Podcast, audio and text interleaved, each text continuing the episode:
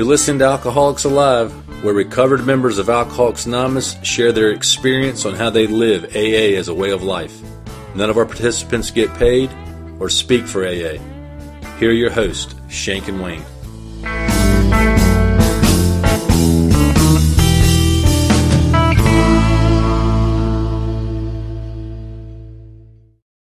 Shank, we're probably going to have to bring back meeting shrapnel soon. You think so? I, uh, well, we may have to do a few segments on it, or maybe in season five we can we can bring it back full time, because I have got a long list. Well, that's what we need. We need a of, good list of new shrapnel mm-hmm. that I have heard, and I attended a few events last week, and I heard just loads of it. But the one that is bugging me the most that I heard, I heard three, maybe four different people say it last week, is I'm just another bozo on the bus. Where does that come from? Someone, please.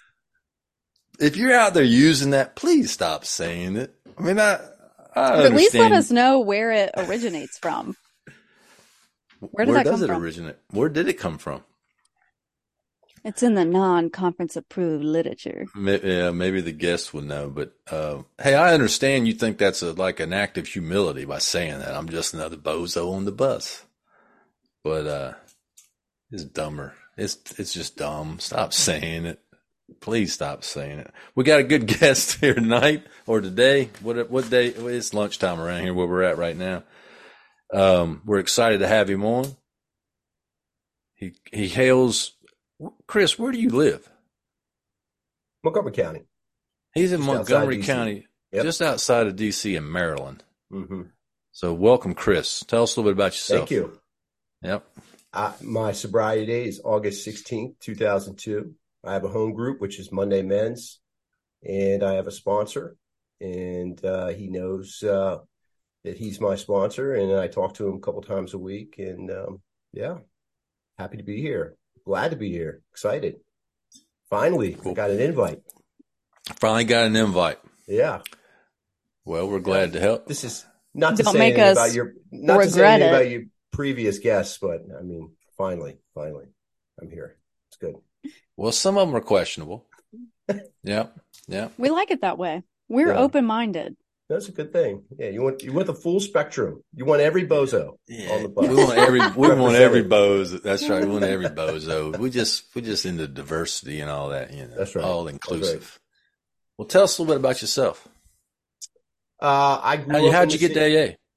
How did I get to A A? That's a good yeah. question. Uh, a federal indictment was how I got to A A. Um, how I got there uh, is a longer story. I know we don't have time for all that. Um, But uh, I drank for about thirteen years, from seventeen to twenty-nine, until they literally locked me up, threw away the key. So uh, there was no uh, there was no shot of me just waltzing into A A at any point during my drinking. Uh, I had to have a, a series of um, severe sort of circumstances come into my life that really put the pressure on me. And um, and the last time I was incarcerated via this uh, indictment, um, by way of this indictment, was uh, when I was, you know, I had a kind of a moment of clarity while I was locked up, and um, and uh, the, these guys came in from H and I, and they were, you know, preaching the Big Book and A A, and uh, one of those guys on the way out said to me, I said, he said, I hope you're used to it here, because this is going to be your life, you know, in and out of places like this. And um, as I was drifting off to sleep that night to the smell of bleach and B O and door slamming and people screaming. I know Shank understands what I'm saying. Oh, they had bleach? Wow. It's some sort of cleaning cleaning product. Don't forget the, don't forget it wasn't the just spit. Amazing. Yeah. And as I was drifting off to sleep that night in my cell, I realized that what he had said was already true. I was already used to my circumstances, and that kind of terrified me. And at the same time it terrified me, I realized I didn't have the power to do anything about it, because if I had, I would have already done it. And uh, so that's where I started becoming interested in A A. So. Hmm. Well, thanks. We're glad. We're glad you made it out of there, that they found the key that they threw away. And that she, that she made it out. Shank, what's well, our uh, topic? It, it's Montgomery huh? County, so you know everybody's getting out at some point. Everybody's getting out eventually, yep. Our topic today is regret the past. So this will probably be the last time I'll say this, but if you just started listening to this season, season four, we are going through uh, the promises on pages eighty-three and eighty-four in the book Alcoholics Anonymous. That would be the fourth edition, two thousand one. So we're now on the third sentence. I'm going to read back through the first two sentences. Um, but we're just discussing, kind of breaking down what these promises actually mean, um, what this means in regards to our amends process, because I do think that the amends process is kind of not looked over necessarily, but we need to complete it. We need to always be working on it. So today, our sentences: we will not regret the past, nor wish to shut the door on it. A couple of sentences before that: if we are painstaking about this phase of our development, we will be amazed before we are halfway through.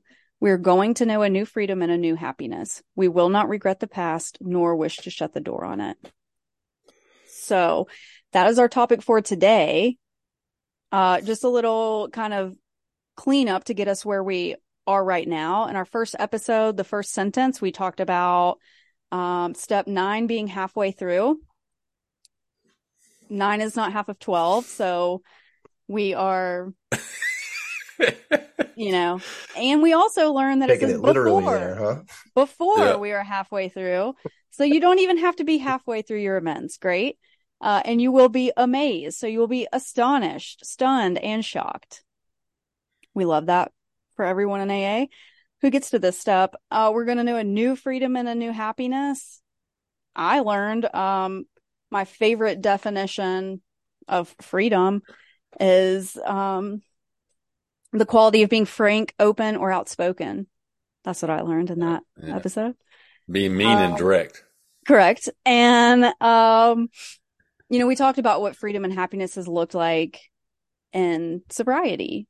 So um, our guest last week, you know, she described kind of what her life has looked like and that she hasn't done it perfectly, but she is free and happy in a lot of ways in her life, but also, you know, she has a freedom and a happiness separated from alcohol, that that is not um, something that she thinks about, or she doesn't have to go to it. So today we are talking about, we will not regret the past, nor wish to shut the door on it. Jerry, Chris, what, what is, what do you, what do you think about that? I'd like to hear to from our guest. She went, she went right to you. She doesn't trust um, me. Shank, I'm surprised with that fifth grade education that G S O says that you have, that you were mm-hmm. able to realize that nine's not half of twelve. I did not realize that it's until impressive. It was pointed out to me. So listen, A A opens up many opportunities for all of us. Yep. Even Indeed. me. Indeed it does. more, th- more than we deserve. I'll say that. Yeah. Chris, what do you think uh, about the topic? I love I I, I love the ninth step, and um, I mean it is. You know, you, you don't you don't really know how much this stuff weighs you down until it's gone. You know what I mean? Until you actually sort it out and, and clean up the wreckage of your past. I mean, you, you have no idea the kind of pressure that you, because because I think as alcoholics we we can get used to anything. You know what I mean? I just shared earlier on how I got used to the circumstances of my life in that place, and uh, which nobody should be used to. So the kind of regret and, and, and resentment and anger and, and guilt that I can subsist on over a period of time is, is tremendous, you know? So it's, it's hard to really imagine um, a life without that, you know, and what that could look like and what potential that could open up in you and in the relationships around you is, um, you know, one of the reasons why I'm, you know, I'll plug the ninth step in general. I mean, I think that before I get onto the specific promise, I just think that had it not been for this, I could not have really seen a way forward, you know, to mm-hmm. really engaging in other people's lives in a meaningful useful way, right? Because of my own sort of selfishness and self-centeredness, it's just it's just blinding before you really get into eight and nine. And I think it's, I think it's, and you know, Jerry, I'm not a Big Book or twelve and twelve thumper, so you correct me if I'm wrong, but I do think in the A step in the twelve and twelve, it does say, since defective relationships seem to be the cause of all of our woes, including our alcoholism, uh, no steps like eight and nine yield more results, you know? And I think that that is a tremendous statement, right? Because what that's saying is, if you're new, you you might think you're in A A because you have a drinking problem, but you're not. You know, drinking's the solution, right? And the problem that I have is I cannot exist in the world around me sober and free. You know, I don't know how to connect with people. And it's just like the bedevilments. The bedevilments are sort of the opposite of the promises. You know, all of those things are on me, and I have no idea how to live live any way other than those. So until I get to eight and nine, so I, I, I'm I'll plug eight and I'll plug eight and nine all day long. And in regards to the specific promise, it it that there there there are a few things, you know, I re- yeah. that I regret. So that's one of my questions is yeah. getting to the point of, okay, you're amazed before you're halfway through, fine. But how does making amends, uh, half of them, more than half of them, less than all of them, allow you to just not regret your past? Because I know for me, I regret almost killing two people. I'm sure that they're not too thrilled right. about it either still today. Yeah, one hundred percent. I mean, I think that I think there's there's obviously there's obviously different levels of regret. Right. And and there are different levels of freedom from that. Right. So I think that I think that engaging in eight and nine, even over this one issue that I still sort of regret, it has still allowed me a degree of freedom from that sort of guilt and that shame that's allowed me to live my life to purpose, right, to good purpose and to be useful to other alcoholics. So, so do I still regret it? Sure. Yeah. I mean, not being there for my father when he was dying of cancer and not being there the moment he took his last breath, I will always regret that. I will. Have I made it right as best I, as that I could? Have I, I did an amends. I did a direct amends. I did a grave, gravesite amends. I'm a good father to my kids, to my son. You know what I mean? Like, he would be proud of the man that I have become in Alcoholics Anonymous. But can I say I don't regret that? No, I mean, I would give anything to have a few moments of his time. You know what I mean? I would, you know, I don't think that that means that, that I wish to shut the door on it, because I'll tell anyone about it. You know what I mean? And maybe it's what keeps me seeking an Alcoholics Anonymous. Maybe that's a good thing. I don't know. So one thing, I looked up the definition of regret, because I'm like, maybe it just, I, throughout four seasons of this podcast, I've learned that um, a lot of words don't mean what I think they mean. Surprising. Yeah. Uh, so a few of the, de- one of the definitions is to be very sorry for. Okay. So that's kind of like where my mind goes when I think about regretting the past.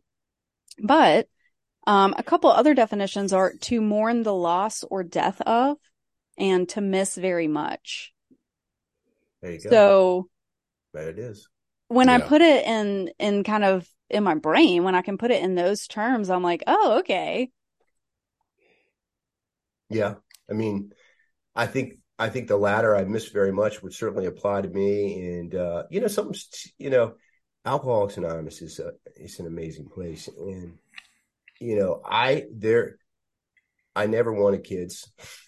I got married when I was forty-five.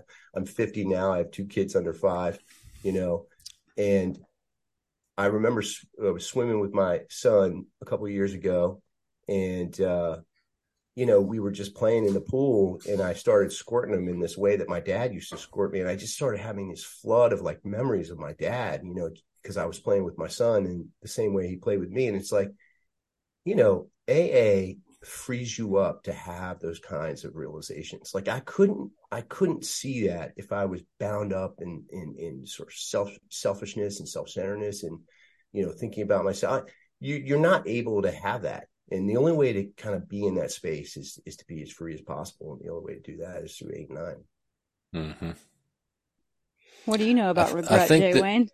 Well, I think that you made something, an interesting comment earlier about step nine being overlooked a lot. And I think that one of the things that I've seen that's kind of happened over the, I'd say the last ten or fifteen years is that a lot of, a lot of people in A A are, are kind of let off the hook when they get to step eight and nine by either their sponsor or by another A A member. And they're, they're, they're told that they don't have to make certain amends because of how it's going to impact them. Yeah. And I, I, uh, and I've never, I was never given that luxury or that pass, I guess. So anyway, um, I, I think that you can't be completely free unless you make a pretty strong, willing effort to, to amend all the things that you've done in the past. The, I, this one's always kind of tricked me up a little bit because I think now I know why, because I got caught up on the word regret and I didn't have a full def, a full kind of understanding of the word of it, but because there is stuff in the past that I wish I'd made some different decisions on. Uh, there's a few things I did to some people that I, I, you know, looking back on it, I wish I I did, did not do that. And I'm, I know that they wish that I did not do that. Um, so I always, this one always kind of bothered me, but I guess where I'm, where I'm at with it now is that, you know, I, I still wish I'd made some different decisions, but I don't, I don't dwell on the past. I don't live in the past. Uh, I have done my most, you know, the, the, the best I can to correct those things. And I do know now that, that those experiences are experiences that I use to help other people. And when other people are lost or in, in fear, and they're, you know, completely self-centered or self-conscious of things that they've done, that by us disclosing those things to those people, it helps them to become free of it and helps them to, you know, get to a place where they're, they're willing to talk about it or even correct it.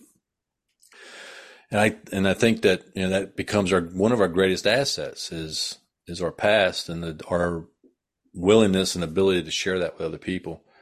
Um, so, I mean, I don't, I mean, I guess I don't regret the past. Um, or wish certainly you glad, shut the door on it. I'm yeah. I'm, well, I'm certainly I, glad it's over with.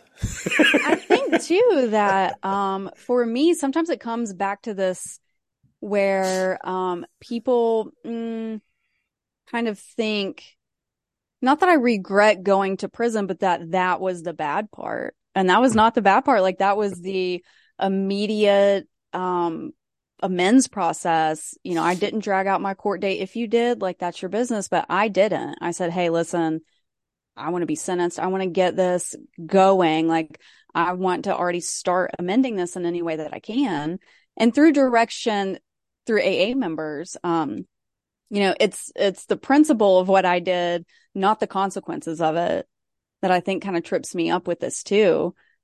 So Chris, you bring up, uh, not to shut the door on it. So if I prefer to shut the door on certain things, can I still stay sober in Alcoholics Anonymous?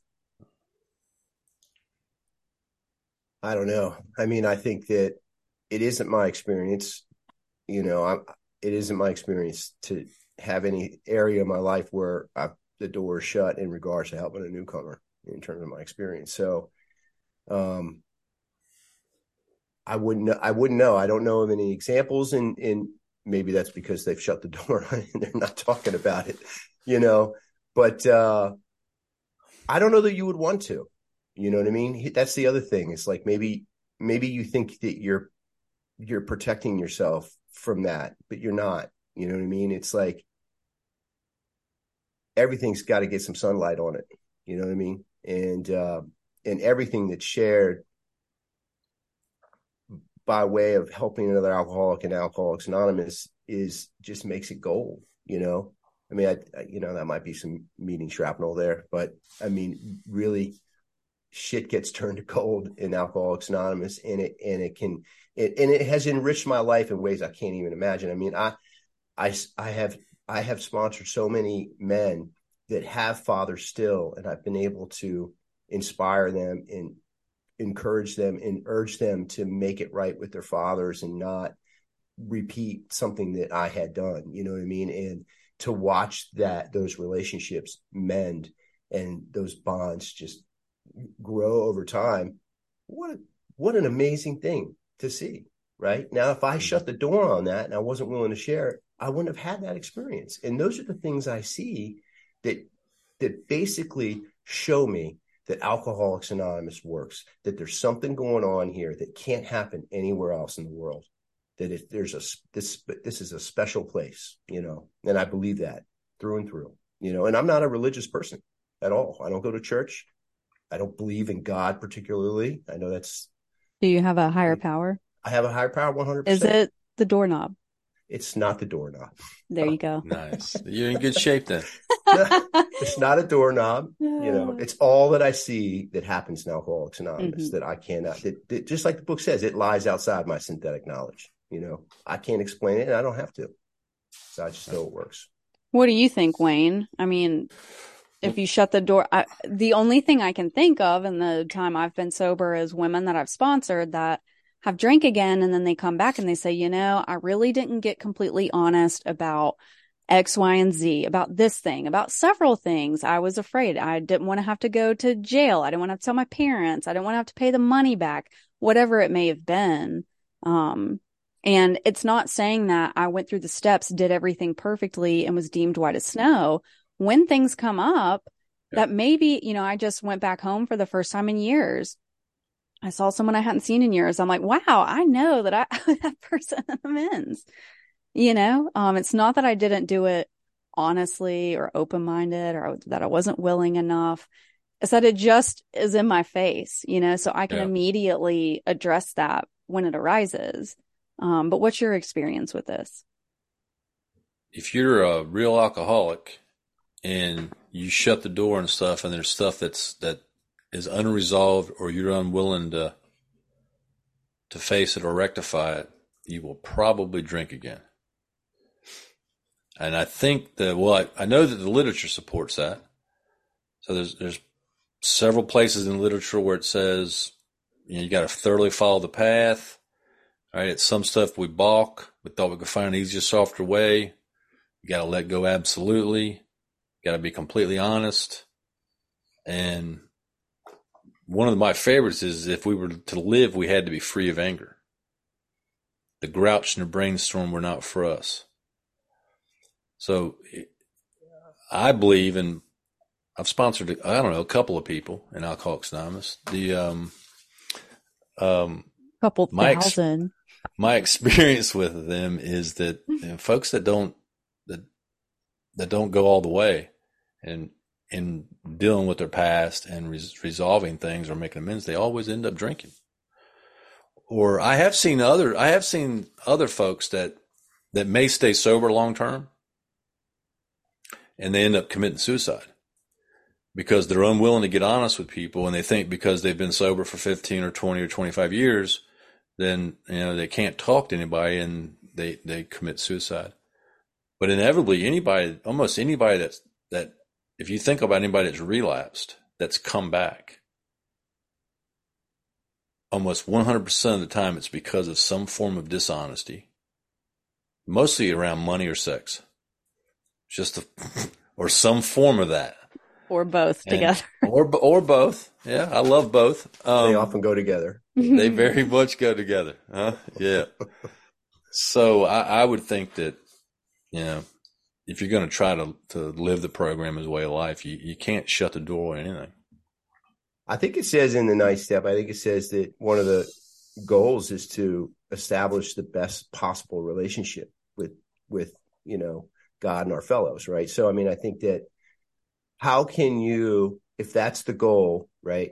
And defective relationships are the cause of all my woes. If that's the goal, how, how can that happen if you're holding back? You know, if there's yeah. not something you're willing to sort of get, get sorted, you know what I mean? And, and, and get cleaned up. I mean, I just, I mean, Alcoholics Anonymous is, is not about white knuckling it and not drinking and until your butt falls off, whatever they say. I don't even know. Yeah. You know what I mean? It's about living my life in such a way that I feel like it's not necessary to take a drink anymore. And I don't even yeah. think about it. Yeah. Yeah. Well, and there's, there's tremendous freedom and not having any unresolved issues or business in your life. And There's tremendous freedom in not having any, in not having any secrets, and being willing to share anything that's happened to you with somebody, if if you know if it's going to help them. I had a, I had a situation, and um, you know, it's a classic one, ex-girlfriend, right? Um, and I, you know, I talked to my sponsor about it. This is somebody I was engaged to, serious relationship, wasn't just any person, you know what I mean? And he said, "Well, look, you, you know, maybe maybe the maybe the maybe the right time will come," you know what I mean? And uh, you know, six, seven years into Alcoholics Anonymous, her little sister gets sober in A A. She says, "Hey, you know, so-and-so would love to hear from you. Why don't you reach out to her?" And, uh, and I talked to my sponsor about it, and he was like, "Go do it, man. You know what I mean? Go, go meet up with her, get it, get it cleaned up." And that I meant, I, I mean, I'm so grateful that, you know, my sponsor was, was wise enough to say, "You know what, go do it. You know what I mean? It's okay." You know? And, uh, there's a lot of tact there that needs to be employed. That's right. I mean, you can't yeah.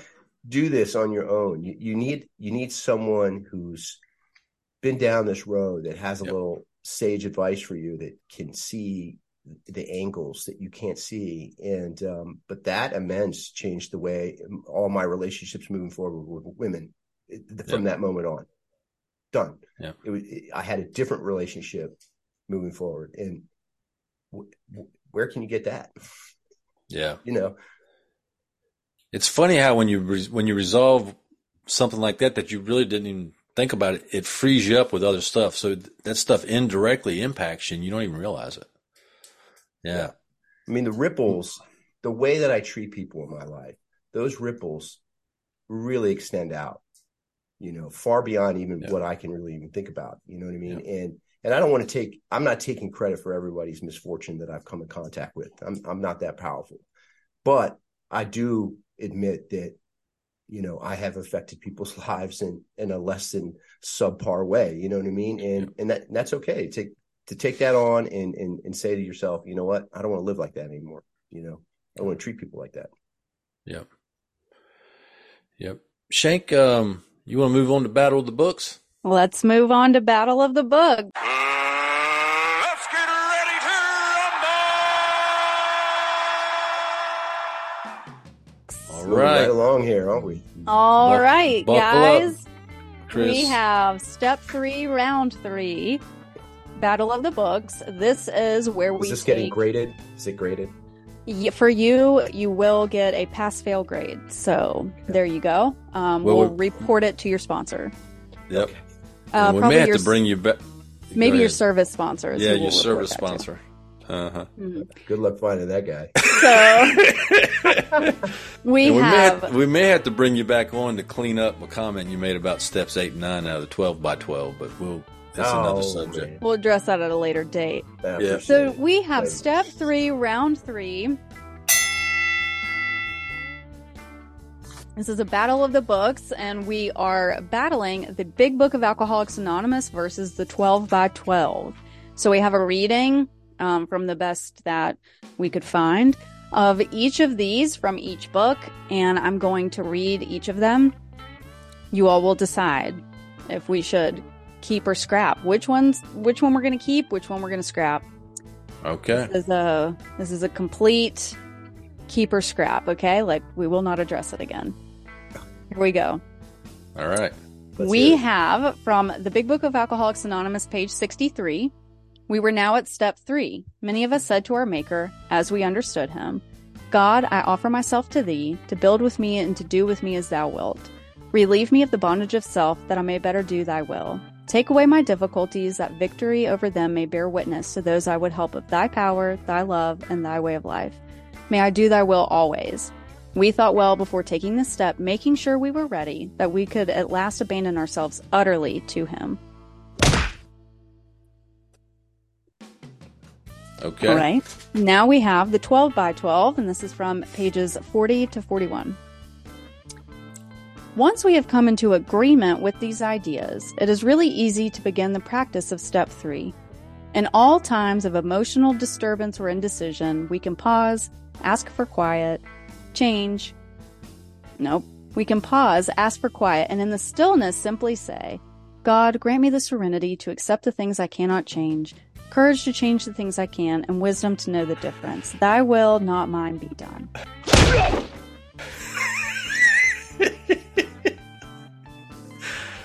Oh. So we have a prayer from each. Oh. Yep. um, do we have any discussion? Do y'all have any questions that I could potentially Google for you? Chris? That it just, I just, I just try to imagine myself when I was new, trying to sit in quiet. You know, I look, I think meditation's great. It's just not for me. You know what I mean? I, I, it's, I can't. The only stillness of mind that I'm going to get is when I'm talking to a newcomer. That's it. You know, and I think the third step prayer out of the twelve, out of the uh, Big Book is, is, is all about that, right? It's about, you know, let me show you this thing. I, you know, victory over my difficulties so that you can bear witness, right? Not, not so I can have some fancy glamorous life, right? So that I can be helpful to someone else. You know what I mean? I think the, the, the spirit of that is, is where I live on most days. I, you know, it just, the, what do you call it? The twelve by twelve, it just seemed twelve by twelve. It seemed, it's, you know, it seemed like it's just looking inward. And anytime I look inward, I just start thinking about myself. You know what I mean? And and I think there are people that probably are more suited to meditate and do it effectively. I'm just not one of them. So. Okay. What do you think, Jay Wayne? Well, the the the reading out of the twelve by twelve is. Um, It's interesting to me. It's got more step three. I mean, step eleven instructions than it does step three. I mean, if it talks about sitting quiet, pausing, and then saying a prayer, that's straight out of the step eleven instructions in the Big Book. And I don't know how, why he threw the Serenity prayer in there, but I, I mean, I guess, I guess that's okay. Um, But yeah, I don't know. It's uh, it, it's interesting. Once we have come into agreement with these ideas, well, if you read what he's talking about in the book, in the twelve by twelve, it's just confusing stuff, just kind of nonsense and jargon. Um, just for reference, uh, yep. the, the third step is made a decision to turn our will and our lives over to the care of God as we understood him. Yeah, so... So, what... I guess my question is, what are we... Um, what ideas are we agreeing with that we're turning our will over? Any life, any life lived life. on self-will can just, hardly yeah. be a success. I mean, that's an yeah. idea. Mm-hmm. Yeah, that's that but is I, an idea. The, the I mean, instructions... You know, it's a little wonky there. I mean, it's hard to read between the lines. Yeah. So. What I really so like in the... the What I really like in the Big Book is that it says, many of us said to our Maker, as we understood him, like, you don't even have to say this prayer. That's right. We were talking about that at the prison meeting I attend this morning. You know, someone was like, well, I don't, I don't, bondage makes me think of something else I did while I was drinking. And I said, well, you know what? Just replace it however you would like. You know, yes. Just say whatever you need to say to turn your will and your life over to the care of God as you understand him. Yeah. Yeah, and it's clear. It's clear instruction, right? You say the prayer, and then you move on with the next step, mm-hmm. right? And you don't you don't hang out at step three. You say the prayer. Step three is basically a prayer. You say the prayer, and then you move on with the rest of the steps. And that's ex- exactly what it tells you to do. The, the twelve by twelve thing is more. Again, to me, it's more s- step eleven or step ten and eleven. There's too much um, introspection there for anybody at step three. You know what I mean? Yeah, they're not equipped exactly. for that. That's so, exactly right. Some of us are still not equipped for that. I, I was about to say, like yesterday, I was having some emotional disturbance and indecision yeah. with A A in particular. Right. So what did you do? Did you go to step three? I did not. No. Right. I did not. Had I no. known I could just uh, pause, ask for quiet, and just say the Serenity Prayer. Say the Serenity Prayer. It's all good. Turn it all back. I guess I took it back. Is that what this is saying? I took my will back. Yeah, you turned it over or, and then you took it back. Or just call a newcomer. See how they're doing. How about amazing. that? Amazing. Amazing. That, that might work. Might. Well, the Who knows? twelve by, yeah, it probably will. The twelve by twelve reading is, I don't know, it's garbage. The, I mean, serenity prayer has some utility with stuff, yeah. but that's not step three. It's not step three. It's almost as bad as a step one and step two reading out of twelve by twelve. I mean, I step Bill one gi- reading is the worst. Bill gives gives humanity too much credit, let's be honest. I mean, most of us aren't really there yet. You know what I mean? No. All right, so Chris, would you like to keep the reading from the Big Book or keep the reading from the twelve by twelve? I, I gotta go Big Book. I mean, I, I'm not even sure I've ever read that out of the twelve by twelve, so. Love it. I just, I just took a new guy through the Big Book the other way, Jerry's way, and we read that. So I'm gonna stick with it. One of All Jerry's right. kids. Well, uh, what do you pro- think, Jay Wayne? Hey, I think where I'm sticking with uh, the reading from the book Alcoholics Anonymous, page sixty-three, third All step right. prayer. Well, it Shank. sounds like um, we have all come into agreement that we're going to keep the reading from the Big Book. Um, and for those of you out way. there, no that one's are... getting drunk if they never read that passage. You know what oh. I mean? That's true. Yeah. That's they a good to, way to put it. They were to accident. I don't think anyone's going to get drunk over that. Probably not. Maybe somebody out there in G S O. I don't know. Have a heart attack. They, I'm they might start any trouble or anything. No, no, that's good. so, so Shank, the, the Big Book wins round three? The Big Book wins round three.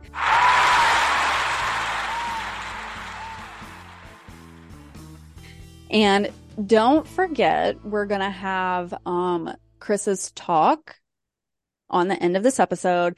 And um, if everyone would listen and figure out um, with Chris, you know, maybe, I'm not sure that he says this in this talk, but I'm pretty sure that he may, in my opinion, have a little more time than he lets on.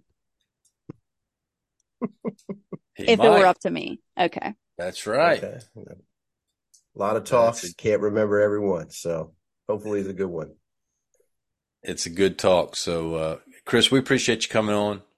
Appreciate it. And we Thanks appreciate your experience. Yep. And uh, remember, work those first nine steps so you can be free, and keep listening to hear the rest of Chris's story. I'm Chris. I'm an alcoholic. My sobriety date is August sixteenth, two thousand two. I have a home group. Uh, this is it. I have a sponsor. It's Isaac. He's here somewhere judging me, watching, judging, waiting. So, um, and I'm grateful to be here. And I'm grateful to be sober. And it's an honor anytime I'm asked to speak at my home group. You know, this place has saved my life over and over and over again. The people in it, uh, the things that we do, um, just have saved my life. And, uh, I, you know, there's so many people here tonight that have had an impact on my sobriety, and there's no way that I, I would have made it without these people in my life. And uh, and so if you're new tonight, I hope you, you know, and congratulations to everybody who picked up chips, and, you know, I hope you stay here and um, and figure out, you know, why anyway, you know, why someone like me would want to stay sober for eleven years, you know, why why I would continue to do the kind of things that I do on a daily basis to ensure my sobriety. And, uh, and you know, it, the, the, the evidence is clear. It's because it gives, you know, the, being involved in a home group and, and Alcoholics Anonymous has changed my life, and everything good and decent in it is a result of that, that work and that effort here in Alcoholics Anonymous. So, Um, congratulations, Jason. Thanks, David. And uh, I don't have funny stories about Alex, but I do have a funny story about David. So I, will, I will tell it, you know. So I was down in Baton Rouge. I had to speak at this Y P A, Circuit Pa event thing. And um, and I get down there. Jerry went with me. We, we roll into this hotel. And nice place, nice hotel. I mean, for like a Circuit Pa event, I mean, it was nice, you know. And... Um, And we're sort of walking in the lobby, and there's this pool out there, and there's all these, you know, it's a young people's event, all these people out there at the pool hanging out, and I see Bruce, and I'm like, dude, that's Bruce. You know, what's Bruce doing here? And, you know, he's like all like cut up because he's buff, you know what I mean? He's like real smooth talking to all the ladies and everything. And and then out of the corner of my eye, I see this like white blur, like he's got like, he's like double fisting sugar-free Red Bull, just like, you know what I mean? Like straight running for the pool, you know what I mean? And I was like, that's David. I think later on that night, we, I saw them both in bathrobes. I don't know what that was all about. Just like walking around in bathrobes. So, but Alex, congratulations. I love you, and uh, I love all the guys that, that you know allow me to help them. And uh, it truly is, um, I, you know, I think it's the ultimate payoff, really, in Alcoholics Anonymous is that. You know, you, you you get here through a series of circumstances. You know, people say that your first year is a gift, and I think the only reason they say that is because year two is terrible. It's terrible. You know, you are really sober. You know, and you cannot get away with anything. You know, I mean, you can, but you're going to pay a price for it. You know, and uh, so I'm, I'm I'm you know I'm grateful that. Uh, You know, it took you eight years to get one year, and uh, I mean, I guess that's funny, you know, but not really. It, it's not, and uh, you're you're you should be grateful that your family is in your life and they're st- still willing to support you, you know, and um, you know, Alex, you know, came into A A and he was on fire right out of the gate, you know, and he dove right in, did a did a fourth and fifth step with me. Did an eighth step, started reestablishing relationships with his family, started paying back some amends, squared things up with his father, you know, in terms of finances. Then he got into a relationship. And all progress in A A came to a screeching halt like traffic on four ninety-five. It's like, ah! Done. You know what I mean? And, uh,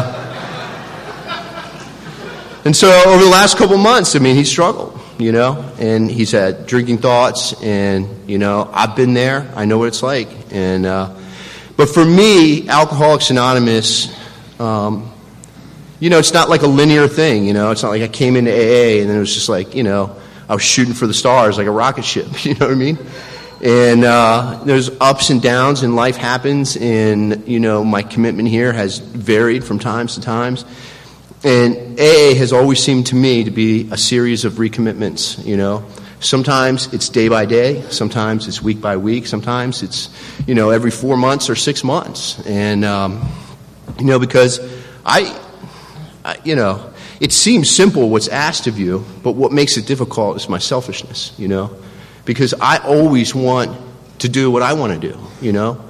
And when you're, you know, you're busy in A A and you're working with newcomers, They are, it's, they're going to require your time and attention. And that's the one thing I've never, I've always had a hard time giving up, you know, because I value it, you know. And, um, but it's the only thing that works, you know. It's the only thing that works. It's the only thing that I found to get me out of myself enough that I can sort of let life happen and I don't have to micromanage it. I don't have to get involved in it. I don't have to, most importantly, I don't have to screw it up, you know. And um, so I hope that you continue the progress, and, you know, year two is not going to be a cakewalk.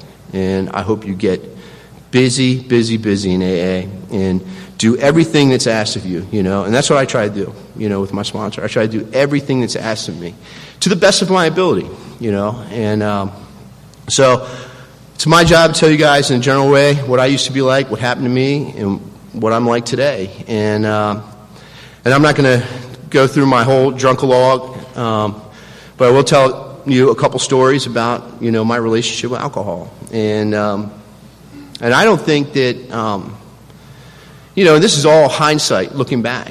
You know, I didn't have any of this, you know, I wasn't aware of any of this until I came into Alcoholics Anonymous and I was taken through some of the steps and I understood what alcoholism was. And, uh, and I'm a guy who always, you know, I was always wound up, you know, always wound tight.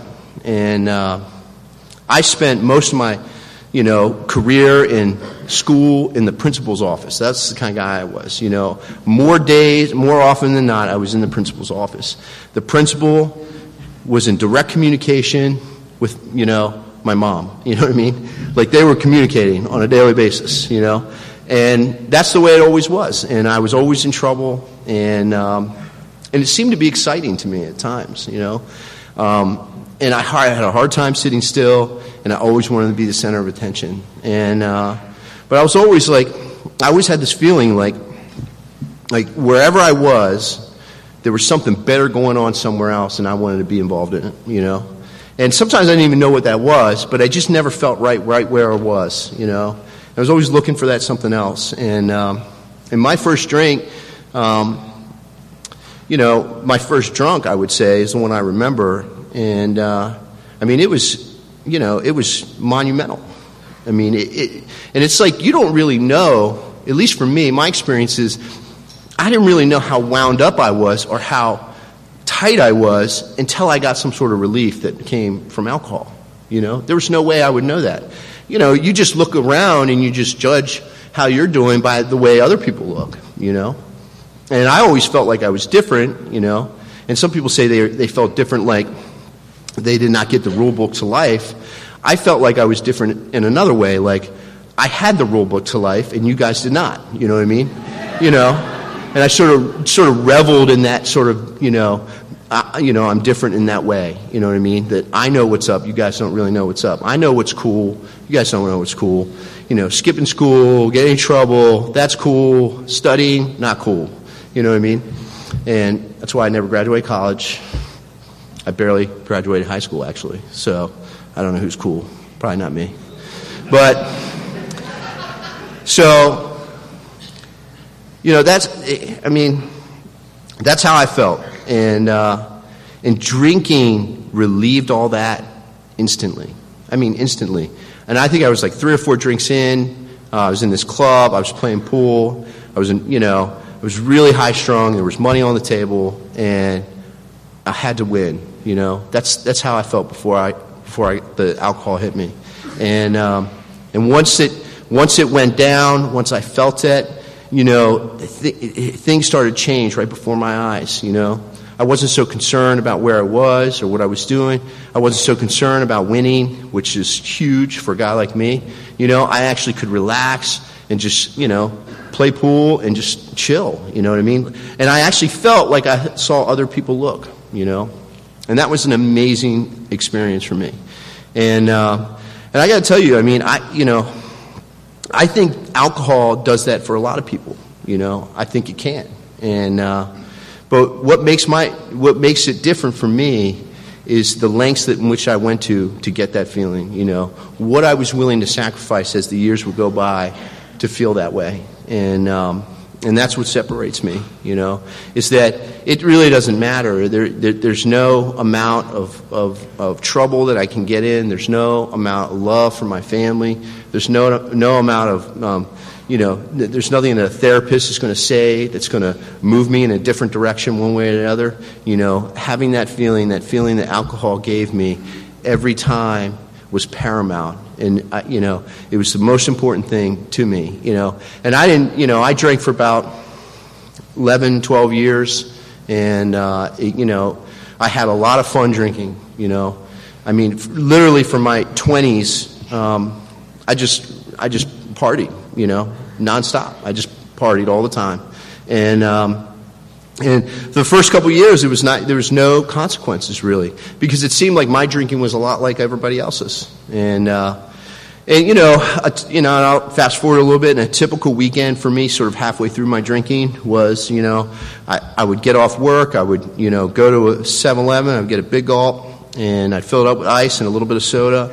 I'd go right to the liquor store in Kensington that's still there, you know, right next to Donut King, you know what I mean? And I would go in there and buy a couple bottles, you know. And I wouldn't wait till I got home or anything like that. I would just open that thing up and, and just fill up that super big gulp cup right there in the car. I mean, I, I'm, I, I don't want to wait, you know what I mean? And sometimes, you know, if you if drinking did for you the, what it did for me, sometimes I would feel better just knowing I had it, You know what I mean? Like, I didn't necessarily have to drink it. I just felt better knowing that it was about, you know, like we were about ready to get this thing started. You know what I mean? And um, and I felt better immediately. And this, you know, and I would fill that thing up, and you know, and that's the drink that would sort of get me home, get me into the shower, get me, you know, the primer drink. And uh, I'd get on the phone with my buddies. I would find out what we're doing that night, you know, what we're doing the weekend. And, you know, I, at this point, halfway through my drinking already, you know, I don't I don't make a plan for the night. I make a plan for a few days, you know what I mean? Because I need to know where I'm going to be, you know what I mean? Like, what's the situation? Because I need to know where I can pass out, you know, where we're going to do lines of cocaine later on in the night, you know what I mean? Where, you know, I need to know this stuff, you know? And um, and it's around this time that I think I saw a difference in my drinking comparative to the people I was hanging out with, at least some of them, you know? And we would go out, we go downtown, we usually start off in Bethesda drinking at a bar where we knew the bartender, so we could drink for free or cheap or in trade, you know, and um, and then we would go downtown where the drinks were, you know, I mean, back then they were like seven dollars for like like a one-shot drink. I mean, it was ridiculous, you know what I mean? That's probably twice as much now. But, um, and, uh, you know, we would go to these clubs and we would hang out and, um, you know, there's all that that goes with going to clubs, you know what I mean? And, uh, you know, and, and, and I don't know how many people, I mean, I'm sure plenty of people drink in bars or clubs. And there's a point in the night where you stop drinking, and it's called last call. You know what I mean? And and this is this is for, like, normal drinkers, you know what I mean? It's like, even normal drinkers, the people I was hanging out with, they would, last call, boom, you know what I mean? Last call, they would go to the bar, they would get, maybe they were double fisting, right? But when we walked out of the club, they went home. You know what I mean? They were like, oh, man, I got to go. You know, I got to, you know, Saturday, I got to go to Bed Bath and Beyond with the wife or whatever. You know what I mean? You know, I don't know, like go mow the lawn or walk the dog, whatever normal people do. And um, and that's not what I was doing, you know. I wasn't interested in that. And uh, and for me, you know, there was always somewhere else to go, and the party just kept going. And uh, and th- and this is the way my drinking was, you know. And um, towards the end, it was every day like this. And, you know, I became unemployable. Uh, you know, I couldn't hold down a job. And, you know, I the relationships in my life seemed like they were very superficial. Uh, I lived most of my life between the hours of ten p.m. and six a.m. I slept most days, you know. I sold drugs to make money, and you know, because I, you know, I, you know, unemployment ran out, and I certainly wasn't going to like get a job or anything like that, you know. So I mean, these, this is where what my life was reduced to, and um, I got in a lot of trouble, you know. And uh, actually, I was just in court a couple times last week for Matt over there, you know what I mean, and uh, and I was reminded, dude, you know, those benches in courtrooms are terrible. You know, you just like sit there. You, you, even though I knew, I mean, I'm not on trial. And I'm, you know, I mean, I'm not going to jail. You know what I'm saying? I just felt like I could, though, at any moment. That's how, that's how uncomfortable those courtroom benches are. And, um, you know, and Matt's not a good criminal, man. You should not sell drugs, man, at all. He got, he'll tell you the story, but I'll tell some of it, because, I don't know, why not? He got caught, like, like, he was, like, in his car, and he had all these drugs, and he just, like, he just, like, froze, you know what I mean? There was no high-speed chase, he didn't get out and run. The cops just came up to the window, and they were like, hey, man, what are you doing? He's like, I don't know.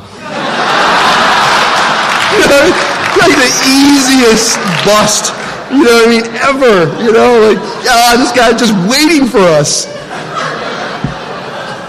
They could have been like, don't go anywhere, we're going to eat some donuts, we'll be right back. He'd be like, okay.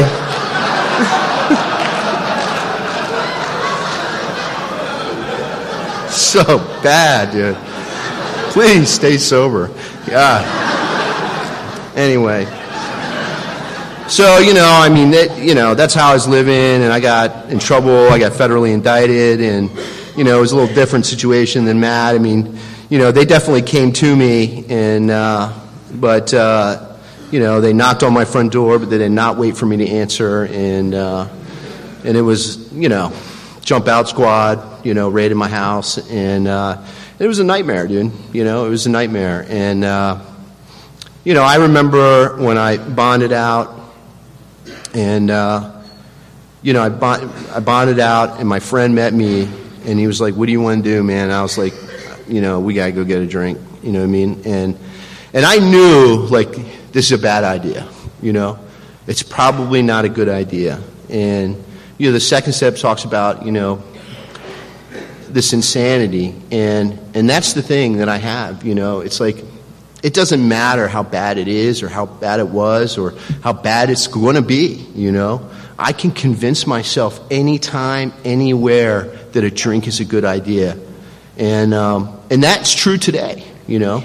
Just because, you know, based on these actions I've taken in Alcoholics Anonymous for a period of time have sort of re- restored me to sanity in that regard, it doesn't mean that it can't come back, you know. And it's easy. It's easy in Alcoholics Anonymous. It's so easy because all you got to do is nothing. Don't go to meetings. Don't pick someone up. Don't answer the phone, you know. Don't say yes to that service commitment. It's so easy, and people just back out of Alcoholics Anonymous, you know.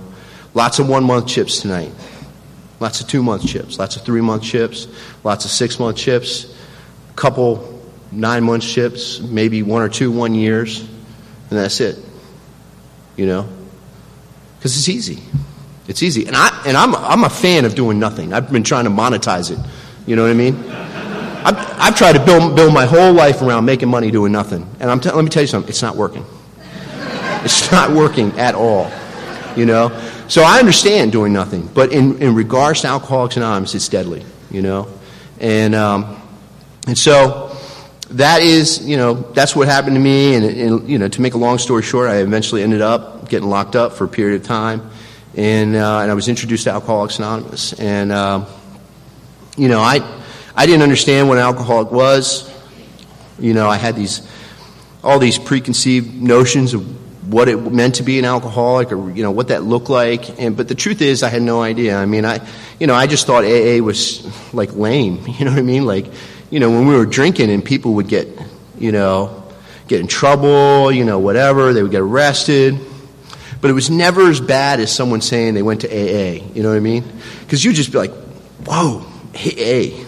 You just felt so bad for them.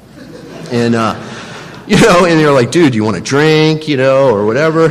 And uh, and so, I, you know, I thought, I didn't know I didn't know what to think. And I was court-ordered to A A, and I went to some meetings. And um, and what I saw didn't seem, you know, what I saw in the meetings, it didn't seem like those people had what I had, you know. Because what I saw was people not drinking, and they were generally happy, you know. Sometimes they were way too happy, you know, like totally excited, like, hey, man, what's going on? What's your name? You got a number, you know, and it's like, it, you know, drove me insane.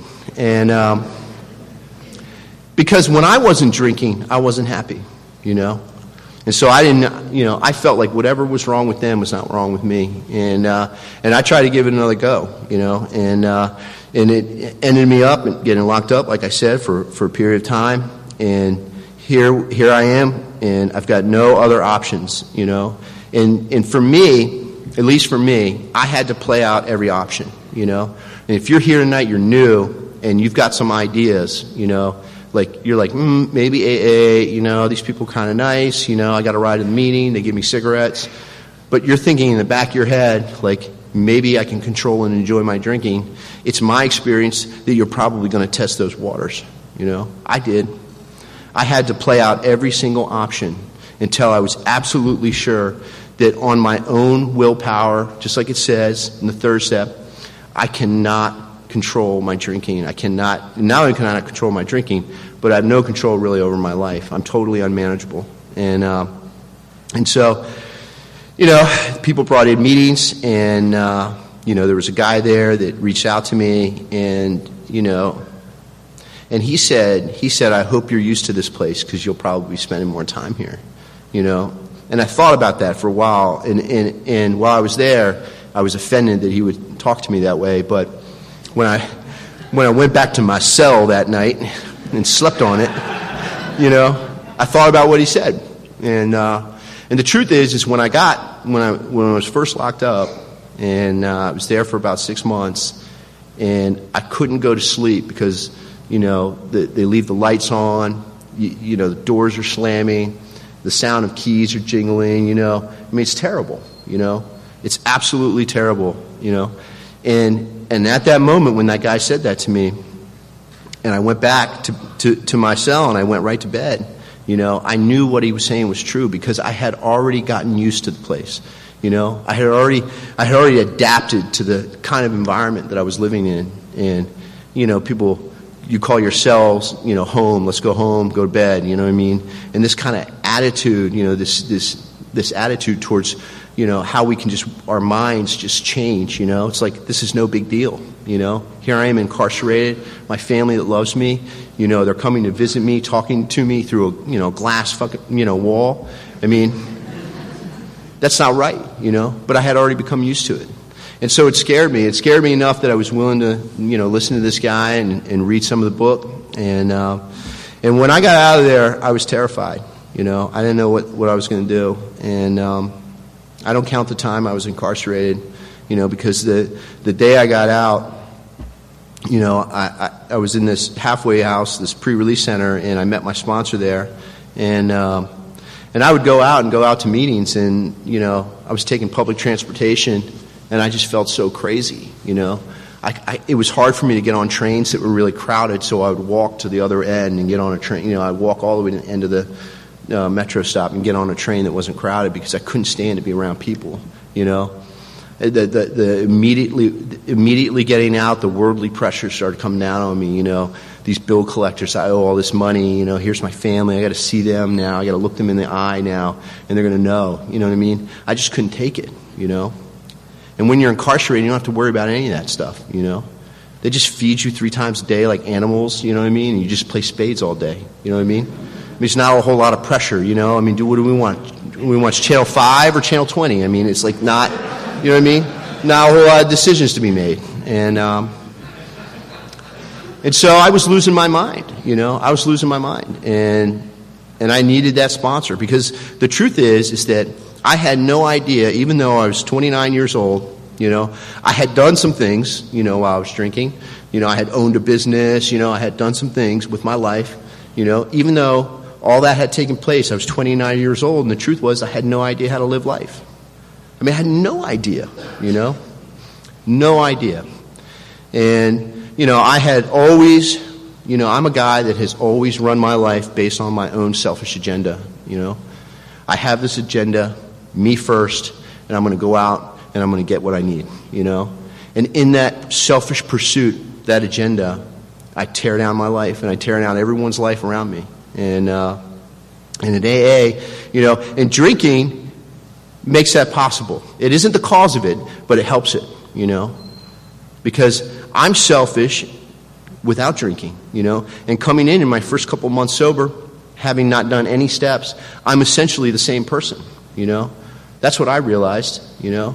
And my alcoholism is not something, you know, yeah, there was these funny stories and I did all this stuff while I was drinking, but that's not really what's wrong with me. What's wrong with me is how I feel while I'm not drinking. I'm restless, I'm irritable, I'm, I'm discontented, you know. I can't seem to make my way in this world that's full of people. I can't get along with people. I can't have real relationships with anybody, you know. I always got to keep people at a distance because it's safer, you know. And, you know, first couple months, you know, I mean, it's just terrible, you know. And I was looking at people around me, you know, people I'd grown up with, and they seemed like they had their, you know, stuff together. And I come into A A, and there's people like half my age, you know, with their stuff together, you know what I mean? It was, I mean, I'm getting in the backseat of cars with like sixteen-year-olds driving me around, you know what I mean? It's terrible. It's terrible, you know?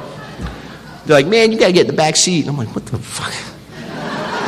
What did this guy just say to me? You know? But I got in the backseat, you know what I mean? Because I got two months, you know what I mean? Whatever. I mean, it was awful. I'm not going to lie. It was awful. And, um, but I dove in, man, and I got involved in this, you know. Midtown became my home group because that's what was my sponsor's home group. I mean, I'm telling you, I mean, there's a lot of things to worry about when you're new, and home group's not one of them. You know what I mean? I just picked it. I was like, all right, man, that sounds good. You know what I mean? Let's get on with living, you know. I got to make some money. You know what I mean? I need some new tennis shoes and turntables because I got to look cool. And uh, I bought these turntables one time when I was new. And I didn't have a car or nothing, no insurance, no license. I didn't even have a license. And, but I had turntables. And, um, and I walked in, like my sponsor was eating with all these people at the time, like the grand, my grand sponsor, Sean Arno. They were all just like sitting around this table eating, you know, laughing at me. And, um, and my sponsor turns to me, looks at me, he's like, hey, why don't you get two more turntables, put a piece of plywood uh, in between them, and you can drive that to work. I was like, damn, dude. Can't catch a break from this guy. Never. I, you know, it's all love, right? It's all love. And, uh, you know, I mean, I muddled through my first year. I muddled through. I did a fourth and fifth step. And uh, I did an eighth step pretty quick. And, uh, you know, I, I, I couldn't comprehend really six and seven, but I could understand an A step, you know. And an A step was like an outline of the way I needed to change, essentially, you know. I had a list of these person, these people I've harmed. And six and seven, really, I became willing to make amends to them because in that time, you know, I knew where I needed to change. I knew that I needed to be a son to my mother. I knew I needed to be a brother to my sisters. I knew I needed to pay back these creditors, you know, and stop buying stuff, you know, that I think I need so I can feel good for a few minutes, you know. And I really dug in, and I and I tried to make these amends. I remember I paid off this, like, credit card. It was like fifty bucks, man. fifty bucks. That was the, that was the credit card. That's what I owed on it, you know what I mean? And, like, defaulted. It's like seven years ago. And um, I remember paying that fifty bucks, and you would have thought I won the lottery. I felt so good, you know what I mean? I was like, yes, fifty dollars, you know what I mean? Normal people must think we're crazy. They must think we're crazy. And um, but, I, you know, it really motivated me to finish the, you know, paying off my amends. And uh, and in that period of time, I, you know, something something changed, you know, and I was hanging out with my other pigeon brothers, and I learned how to sponsor people by helping the guys that came behind me and my pigeon family. You know, I had no idea, you know. Isaac would be, go out, like, go help this guy, go help this guy. And, you know, and, you know, Justin would come over to the house. I would make him pancakes in the morning. He'd be, like, crying about something. I don't know. You know what I mean? I don't know. You know, and I'd make him pancakes. And, you know, he loved pancakes. Still loves pancakes. I built him a room in my new house, actually, you know, just for him. He's not grateful. His dog pisses all over my floors all the time.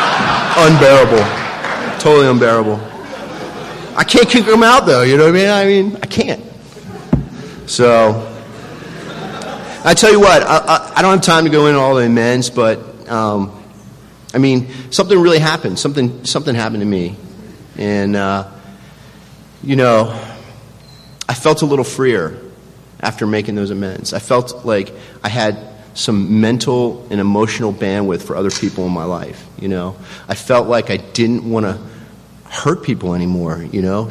When you go and make amends and you look at people, like, directly into their eyes when you're talking to them, I mean, you understand the kind of havoc you cause people at a new level, you know. And I think it's it's impossible to grow spiritually here without that process. Impossible. You know, and uh, and even though it was hard, I you know I, I made all those amends to the best of my ability, and I don't think it's a one and done deal. I think every day I'm still trying to make those amends. I'm still trying to be a son.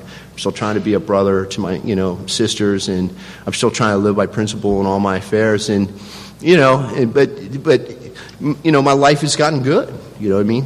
And uh, it's my turn to give it back. It's my turn to give it back. And over the last couple months, I've been. I, Just hanging out with new guys, you know. That's all I do is I hang out with people under a year. I mean, under a month, you know what I mean? And that, to me, is where it is, you know.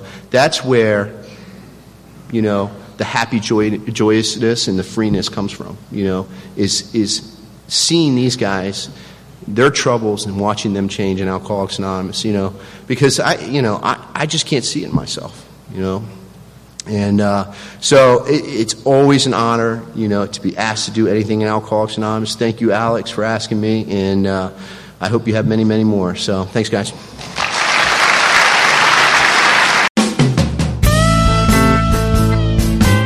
Thanks for listening. If you have a comment, suggestion, or just need help, you can email Shank and Wayne at freedom at alcoholics alive dot com. Remember, we're recovered members of Alcoholics Anonymous, but we do not speak for Alcoholics Anonymous, nor do we get paid. Join us next week for another great episode.